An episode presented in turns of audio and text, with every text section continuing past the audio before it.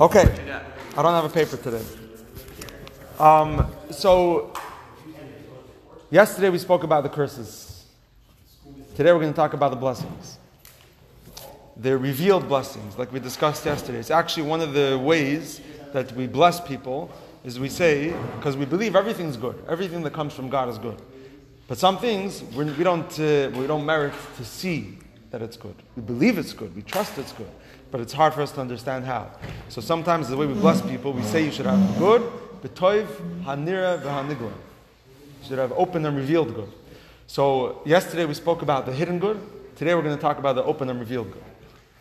In the beginning of Parshas B'chukaisai, before it goes into all of the curses, it begins with discussing all the rewards that God is going to give. In telechu, if you go in my ways, I will give you rain in the right time, etc. It goes on and on with many rewards. And even things that allude to um, uh, the way it's going to be when Mashiach comes, like we discussed earlier in the week, about the wild animals. Um, but there, it goes through all the rewards. Now, the obvious question to the, to the regular Jew, we're learning Pirkei Avos now, and in Pirkei Avos in Parak Aleph, I think it's on Tiganoisi Shloicha, I think he says that Altiu Kavadim Amasham Shnasarav Amanas Lakabal Pras, Ella Hayu Kavadim Amasham Shnamras Shaloy Amanas Lakabal Pras. That we know we're taught all the time that we should serve God not for the purpose of reward, not because we're going to get something out of it, but for lishma, for the sole purpose of serving God. Because we're, we're, what we're getting out of it is a connection with Hashem. Not because we're going to get great things, physical pleasure and physical abundance and physical greatness. That's not what we're looking for. That's not what we should be looking for. It's true that we say that uh, you should learn Lishma, mitoch shaloi Lishma, balishma, that as a result of studying, even for the wrong motive, for the wrong reason, it'll hopefully eventually lead the person into in the right direction, to do it for the, for, for the right purpose. And not only that, the Rambam actually brings that down lahalacha. I don't have a paper today, so I can't show you, but the Rambam brings it down lahalacha, that this is, this is the way you're supposed to educate. The Rambam says you take a child, you give him the Rambam writes, you give him sweets, you give him things that he enjoys, as a reward for learning, for doing good things, for mitzvahs. And but that al you teach him the child according to his age, according to his capacity, and eventually when the child grows up and gets older, he'll be doing it for the right purpose. But you have to train him and grab him into it with simple, basic, and insignificant um, rewards. And an adult needs it also. We need incentives. We need to know that I'm going to get something out of it. So, but obviously, this is not the ultimate way of serving God. Now, it's true that we say Torah in general speaks al roiv tadaber. Torah speaks to the, to the, to the average person. Um, and sometimes we find Torah that even speaks to the negative part of a person. But Torah speaks to the average person. So the average person may need some incentive. But then, this, go, this brings our question a step deeper. There's different types of incentives. There's spiritual incentives, and there's physical incentives. We all know that, we, that most people that get up in the morning are not getting rewarded for it. When you come to the minyan in the morning, you're not getting uh, candy for it, you're not getting money for it. You get breakfast. yes, but um, but most of us t- tell ourselves, "Oh, this is ge- uh, this is spiritually um, uh, productive for me. It helps me start my morning." Meaning that besides for physical pleasures and physical rewards, there's also spiritual incentives. And spiritual incentives, which sometimes are not the ultimate reason why you should be doing it, purely for the sake of God, not for your own even spiritual pleasure and spiritual benefit, but spiritual pleasure and spiritual benefit is also something. Which makes our question bigger. The Torah should discuss spiritual rewards.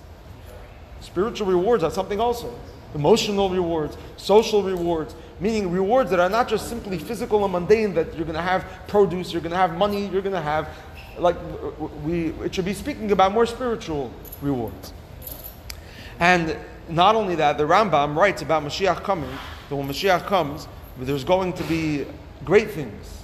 But the Rambam says that all the Chachamim, all the great people, what is the reason why they want the Mashiach? Why do you want Mashiach to come? The reason why they want the Mashiach to come is not for the physical greatness and pleasures and all the, the abundance that there is going to be. They're going to want, they want Mashiach to come for that there will be a time where the whole world is just going to be focused on one thing on studying Torah, on God, on holiness, no distractions, no temptations, and therefore, that is why they wanted Mashiach. So again, why would we um, focus so much on the physical, plain, mundane physical pleasures? And if, if the purpose of why we want Mashiach to come is not even for that. Now, again, the truth is, I'm taking you guys on the, the whole back and forth, the pilpul. The truth is that even the Rambam alludes to the fact that yes, all these things will help, but there shouldn't be distractions. That we should be able to focus. Meaning, it doesn't necessarily have to be understood as rewards. We can understand it as that we'll have abundance, we'll have everything we need, that we won't that we won't have anything else that we need to focus on. We'll be able to focus purely on the study of Torah, on doing mitzvahs, and we won't have to be distracted by taking care of other needs because Hashem will give it to us. We don't have a Yetzer Hara then. We won't have. So we have no, But- even, but- with, even with that, but- we have no challenges. But we'll still need to be living as physical human beings. So God's telling us, living as physical human beings, I'll supply you with the food. I'll supply you with everything you need. This way, you, all you need to do is focus on studying. We don't need have a Yetzer Hara anything else. Okay, but the, But who thi- cares? this, We don't have the physical I don't understand what your question We is. don't, we're not going to need the physical needs. We will. Our body's still going to need to live. We, we, we, we, water. So God's telling us that I'm going to give you all everything you need. That you wouldn't, you won't have Nowadays to. we have we want ice cream and cream cakes. Okay. When Mashiach comes along, we don't have that. 100%. But we're still going to need to live as a physical person. And a normal physical person needs to work and put effort into getting his physical basic needs. God's telling us, I'm going to supply that for you. You won't have to worry about that. Like a bacher in yeshiva. Everything's taken care of. The Parents pay for the bills, the parents pay for a Yetzer Hara. Right, but the point is even, I'm saying, forget about the Yetzer for a second, the physical basic needs. So, this is, um, the, the, but the obvious question is, even understanding it like that, there must be a reason why the Torah puts so much focus on the physical rewards, physical rewards. Why so much emphasis, so much focus, and so much uh, uh, the necessity to, to elaborate with such great detail, not only in the Torah here, but all over, we find the Midrashim and Gemaras talking about the great physical abundance that will be when Mashiach comes, and the reward that we get for doing mitzvahs. There must be something even to that, on its own. Not as a means to something else, but something in it on its own. So let's understand it as follows. It's really um, comes as a result of the perspective that we have on life, the, the perspective that we have on the, everything that we experience in the world. What is Mashiach going to be? What is the reality going to be when Mashiach comes? Don't worry. Nice to see you. So I'll, I'll send it to you. So the so the, the answer uh, can be understood if we, we have to understand and appreciate what life really is. Life is uh, we, we breathe, we eat, we have all our physical needs. We say every night in Maariv, we say Avos uh, Olam uh, Avtanu is it? I forget. But we say Kihem Chayenu Va'oirech Yameinu. That Torah mitzvahs is our life. What do we mean when we say Torah is our life? Uh, I don't know if I've never thought about it. What do you mean when you say the words Torah is our life? My life is my, I breathe, I eat, and on the side, I, I mean, Torah, I also study Torah. It's a mental exercise. It's not my life. No, don't forget. I don't breathe and eat Torah. If I would breathe and eat Torah, I would, uh, I would uh, cease to exist, chas v'shalom. So what do we mean when we say Torah is our life? alive. It's supposed to be Torah. And but Dechag we So, understanding it in the full depth of it, yes, the reality is that uh, uh, Torah, Yiddishkeit, and mitzvahs is our physical life, meaning that it does affect and, and have an impact, and it's supposed to be involved and a part of every aspect of our life, even those basic, mundane things that we do as a human being which is in the whole discussion that maybe we'll discuss next week, all about Matan Torah, the fact that the Aseret Sedibris, the Ten Commandments, are the most basic, simple things. You would think they would be the most abstract things, the, the foundation of Judaism. We talk about don't kill, don't steal. It's because the same idea. The Torah is supposed to be have an impact and be a part of the most basic and simple parts of our life. But how can we accomplish that? We don't feel that way. We don't feel that way. We feel that our, that our physical needs are not necessarily holy. We try to think that we're doing it for a holy purpose, but they're physical needs. Our body enjoys eating. Our body enjoys um, uh, sleeping. Our body enjoys the physical things that we do. This is a result. This is what's going to happen when Mashiach comes. When Mashiach comes, the world will be a place where the physical experience will be a godly experience. That means that even right now, everything physically that we do is godly. The soul inside of us wants to eat as much as our body wants to eat. The Baal Shem Tov says. The Baal Shem Tov says that when your body has a desire to eat, it's really your neshama yearning for the, for the spirituality, for the godliness that's in that food, and it just triggers your body to have a physical desire to eat. That's what Baal Shem Tov says. Well, exactly. We only experience the outside of it. We don't experience the neshama part of it. But- feel my his, I don't But this is this is even what's going on right now. We just don't necessarily experience that way.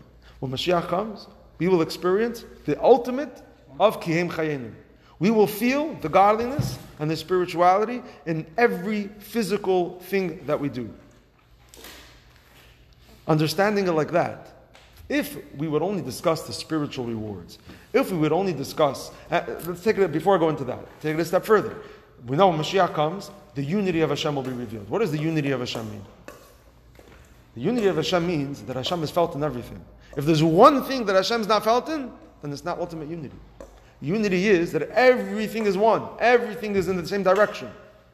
If the physical world won't feel God in every part of it, if it won't be expressed and felt in every part of it, physically felt and seen, then there's not it's not pure, it's not unity, it's not unity of God. So again, let's go back to our discussion. So therefore, when Mashiach comes, if we would only discuss spiritual rewards, that we're going to understand Torah better, we'll even have a desire to learn more Torah, and we'll uh, appreciate spirituality, but we won't discuss the physical um, uh, result of that.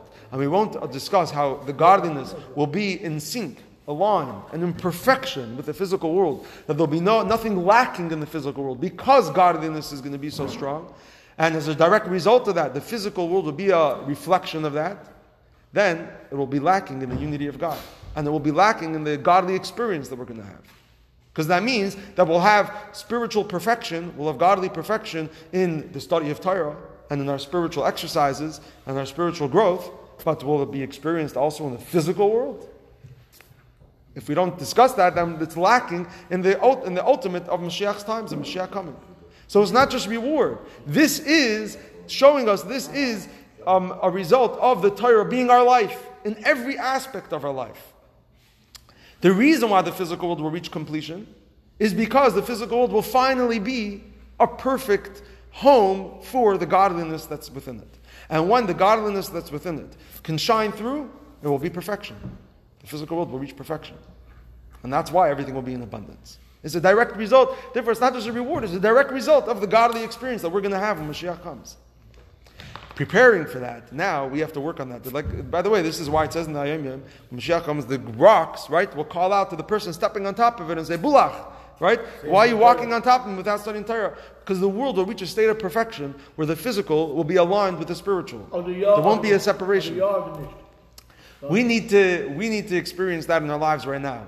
We are not close to the times of Mashiach, and we need to try to align the physical parts of our life with the spiritual. The reason why the, the Rebbe said this many times, by the Lubavitcher Rebbe, he discussed many times how it used to be in old times people would frown upon wealth. People would frown upon physical abundance. They would say you have to live in poverty, you have to live in, in so to speak, in, in stress, and this way you can focus and not be distracted by the physical world. The Rebbe Lubavitcher now has become close to Mashiach. It changes. As we come close to Mashiach, closer to Mashiach, when Mashiach comes, we're going to have physical abundance. And it's not going to be a distraction. The Rebbe says now, the Rebbe said people should have, people should have abundance. People should have, live bar chava, with a breitkeit, even in the physical and physical things. Because we're coming close to Mashiach's times, and therefore we have to, the world needs to be aligned with the godly purpose and godly experience. And therefore, yes, we need more of the physical world, and we need to use it for the right purpose. We see right now how much of the physical world can be used for a good purpose, technology and everything. People come for breakfast. Yes, so this is, this is the reason why we discuss so much of it, and this is what we need to practice in our own life with all the physical abundance that Hashem blesses us with and that we ask for, for to, to, be, to be aligned with this godly purpose and not use it as a distraction, not be distracted by it, but let it help the world reach its perfection. Meisje dat hebben. Yes? I worked with the Alta was by him. I said, I, I worked myself, I only eat bread and water. The Alta said, don't forget, you should eat steak. That's why, why? Because when a grid eats less, what less can he give? He gives one stage less always. so if less than bread and water, I give to somebody else. So you give him was essence steak. Uh-huh. Yeah. So this is this is what we need to practice. This is what we need to do today. Everyone, Chaim Have a wonderful day.